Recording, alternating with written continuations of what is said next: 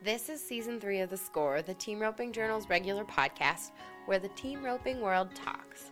We've told the stories of some of the greatest cowboys, horses, and moments in the sport, and we're so far from done. In 2020, we'll bring you more of what you've come to expect, like interviews with the best cowboys and cowgirls we know, and we'll dive even deeper into subjects you care about. Look for more audio editions of the Team Roping Journal stories you might have missed in print, and learn about the great horses shaping the sport and great challenges facing our industry. All this and more in 2020. I'm Chelsea Schaefer. Hey everyone, welcome to another roping lesson. It's a bonus episode of The Score. With this one, California horse trainer Bert McGill makes head horses that ProRodeo's best seek out year in and year out. And for the first time, we've tapped McGill for an audio roping lesson on the score. He provided us with a lesson on pen roping, an often overlooked but critical step in the rope horse making process. And it's probably something you can do while you're quarantined at home with a few cattle, with your horse, and with yourself. So enjoy and let us know what you think.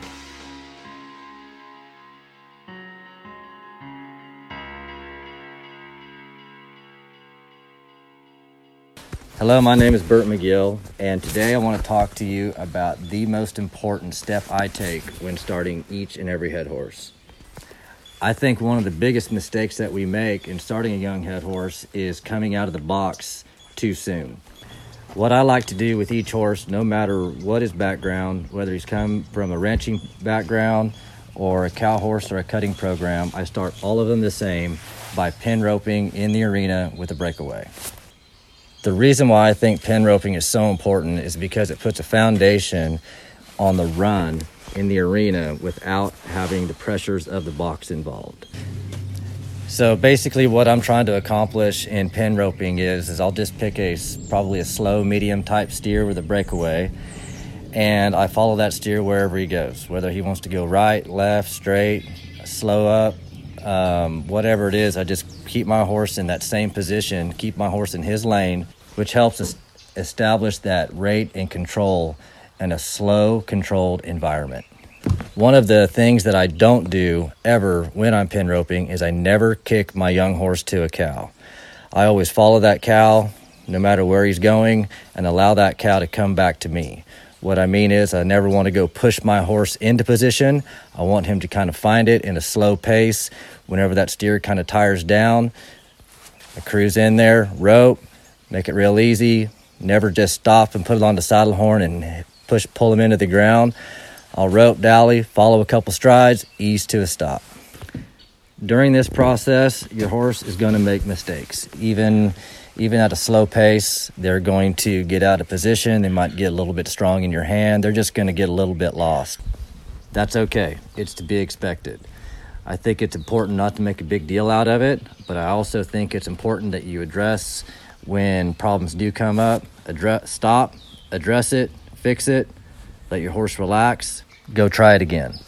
This is a process that I'll normally do for about probably two to three weeks, depending on the horse.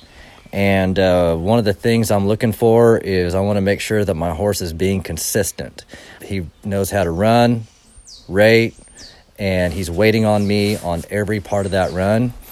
And once I have that established, then I will consider the next step, which is coming out of the box. You know, there's some, I've had people tell me that, you know, you don't have to do the pen roping and with slow steers and you just go about it slow, then, you know, you can start one just right out of the box day one. And I've done it that way. I've done it both ways. And I feel that the foundation that I put on them head horses by pen roping I think it transfers into the box and gives you a better odds of your horse being a little bit quieter in there whenever you go to start versus introducing the entire run the box, the chute um, position, rate, everything, uh, you know, versus trying to introduce that everything at one time. I think that what pen roping does is it really gives that horse the confidence of uh, understanding what's going to be asked of him in the run. And like I said, I think it transfers into the box. I think that there's definite steps taken to, you know, get your horse quiet in the box and give him a good start there. But I do believe that horses normally get a little bit nervous in the box. They'll start looking left, right, moving their feet. And I think it's normally, um, due to the unknown, what's going to be asked of them, or or dreading the run, or fear of what's getting ready to be asked of them. So we're able to eliminate that by they already know what's to be asked of them, and I just think it's going to transfer into the box and give you a better start on your head horse. As the training process progresses and you start adding more speed, there's going to be even more problems come up. And whenever those problems do come up, whether it be in the move or horse is getting a little bit strong, whatever it might be, if we have done our due diligence and we've put our foundation on that horse in by pen roping, we can go back to that. So we just break it down, go back to slow, go back to the basics, and then get it fixed, and then build from there. I think that pen roping is not only an important part of starting a head horse, but it's also a crucial part in maintaining one. Uh, this is not just for young horses. I use this for uh, my older horses. If I feel like there's any time that speed, um, you know, whenever I'm going fast, if they feel like they're not if they're not listening to me in certain parts of the run, we'll just go and we'll just go and make them do it as slow as we possibly can, and I'll just go right back to the basics pen rope, breakaway. I might use it with a real rope, put um, weight on the saddle horn, and do all of this by controlling our elements. And we have eliminated the box. I'm not worried about that. I'm just going to go cruise around there and break it down. And I've seen this work in um, anywhere from high end jackpot horses to NFR head horses. And it's a proven method I've used this method and I haven't used this method.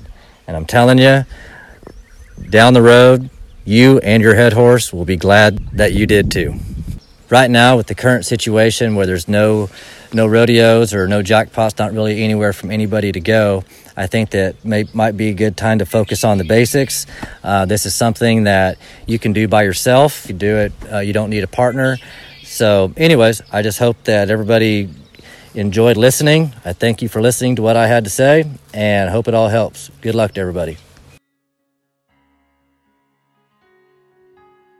Bert, thank you so much for that tip. I love it. I hope you're all going to go home and use it and use it with your horses at home, whether or not you're quarantined. Um, give us a call, shoot us an email, let us know what you think of this podcast and of these sorts of roping lessons. Shoot me an email at cschaefer at aimmedia.com.